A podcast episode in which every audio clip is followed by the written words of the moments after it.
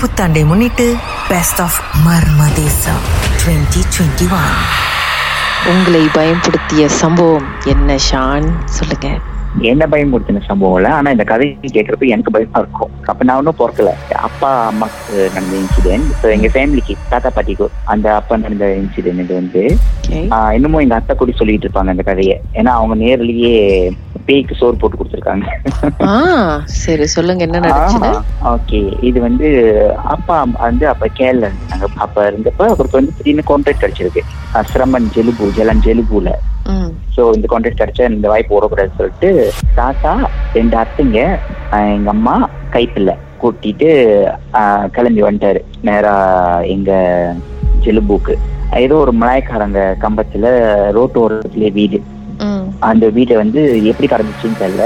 So அவசரத்துக்கு வீடு வேணும்னு சொல்லிட்டு அந்த வீடை வந்து ரெண்டலுக்கு எடுத்துட்டாங்க. அந்த வீடை சுற்றி நிறைய பழந்தோட்டம் இருக்கும்னு சொல்லுவாங்க அம்மா. வந்து ஜாமான் இறக்கி வச்சு வந்து 5 நிமிஷம் கூட்டி அவ்வளோ ஜாமான்லாம் இறக்கி வச்சு அந்த சித்துட்டாய் வந்து ஆசையா வளர்த்த நாயை கூட்டிட்டு வந்திருக்காங்க. பெரிய நாய், அது நல்லா இன்டெலிஜென்டா தான் இருக்கும்னு சொல்லுவாங்க.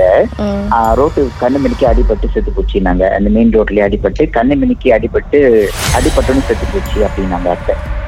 அப்ப அடிபட்டோன்னே வீட்டுக்கு வந்தோடனே நாய், ஆசையா வளர்த்த நாய், 10 வருஷம் உள்ள நாய் வந்தோடனே வீட்டுக்கு வந்தோடனே அடிபட்டு இறந்து போச்சு அப்படின்னு சொல்லிட்டு கொஞ்சம் சென்டிமெண்டா ஃபீல் பண்ணி இருந்திருக்காங்க. அப்பா வந்து இந்த மாதிரிலாம் எதுவுமே யோசிக்க மாட்டாரு, இந்த மாதிரி விஷயம்லாம் யோசிக்க மாட்டாரு, கொஞ்சம் இதெல்லாம் நம்ப மாட்டாரு. அப்போ வந்து அப்பயும் இருந்திருக்காங்க அந்த வீட்லயே, அங்க கண்டினியூ பண்ணிட்டாங்க இருப்போம்னு சொல்லிட்டு நாயை போச்சுட்டாங்க, இருந்திருக்காங்க. ஸோ பக்கத்து வீட்டு நேபர் தாத்தாவையும் கூப்பிட்டு வந்திருக்காங்க அந்த கான்ட்ராக்ட் வேலைக்கு. அவரை கூப்பிட்டு வந்தோடனே ஸோ அன்னைக்கு நைட்டே வந்து அவர் கிணவுல வந்து என்னமோ ஒரு கருப்பு உருவம் வந்து எனக்கு அந்த பேபி கூப்பிட்டு வந்திருக்கீங்களா, எனக்கு அந்த பேபியை வேணும் அப்படின்னு சொல்லி கேட்டிருக்கு. அவர்கிட்ட கிணவுல கேட்டிருக்கு.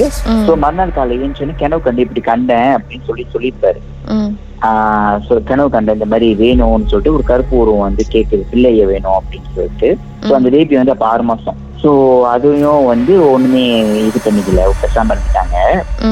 அப்புறம் வந்து ஒரு 2-3 நாள் கழிச்சு அந்த சொன்ன பேபிக்கு வந்து காய்ச்ச விட்டு அடிச்சிருக்கு. காய்ச்ச வீட்டுல சரியான காய்ச்சியா இருக்குமா, அம்மா அப்பா சொல்லுவாங்க ஹாஸ்பிட்டலுக்கு கொண்டு போயிட்டு செக் பண்ணாக்கா அந்த ஃபீவர் இருக்காதான். ஹாஸ்பிட்டல் போனா பேபி நார்மலா இருப்பாங்களாம், வீட்டுக்கு கூட்டு வந்தா காய்ச்சா அப்படி கொதிக்குமான்னு கெட்டு பார்த்தாக்கா உடம்பு. அப்புறம் திரும்ப அது மாதிரி ஹாஸ்பிட்டலுக்கு கொண்டு போயிருக்காங்க. திடீர்னு ரொம்ப சீரியஸ் ஆயிட்டாங்க பேபி. பேபி வந்து ரொம்ப சீரியஸ் ஆகி காப்பாற்ற முடியாத அளவுக்கு இறந்துட்டாங்க பேபி. ஐயோ, பேபி இறந்துட்டாங்க. பேபியை வந்து வீட்டுல வச்சிருப்பாங்களாம், ஹாஸ்பிட்டல் கொண்டு போவாங்களாம், நல்லாயிருவாங்களா. டாக்டரும் வந்து இல்ல கியூர் ஆயிடுச்சு கொண்டு போலான்னு சொல்லிட்டு திரும்ப வீட்டுக்கு கொண்டு வந்தா ஹை ஃபீவரா இருக்குமா. அந்த பேபி ஆக்சுவலி யாரு, என்னோட பிரதர். ஓ ஓகே. என்னோட அப்ப நான் ஒன்னும் பிறக்கல.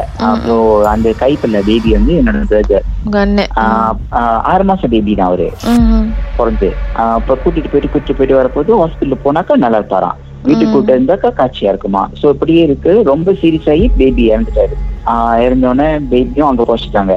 அங்கேயே போச்சுட்டோடனே எங்க சித்தப்பாவும் போயிருந்தாரு, அப்பாவோட பிரதர். அவர் ஒன்னும் கல்யாணம் பண்ணல, அப்பா தான் கல்யாணம் பண்ணிட்டாரு. அப்ப அத்தைங்கெல்லாம் சொல்லுவாங்க அவருக்கு ரொம்ப கொஞ்சம் துருத்துன்னு இருப்பாரு, சும்மாவே இருக்க மாட்டாரு. அவருக்கு வந்து அப்பாவை ரொம்ப பிடிக்கும். அவரு இருந்தாரு வீட்டுல.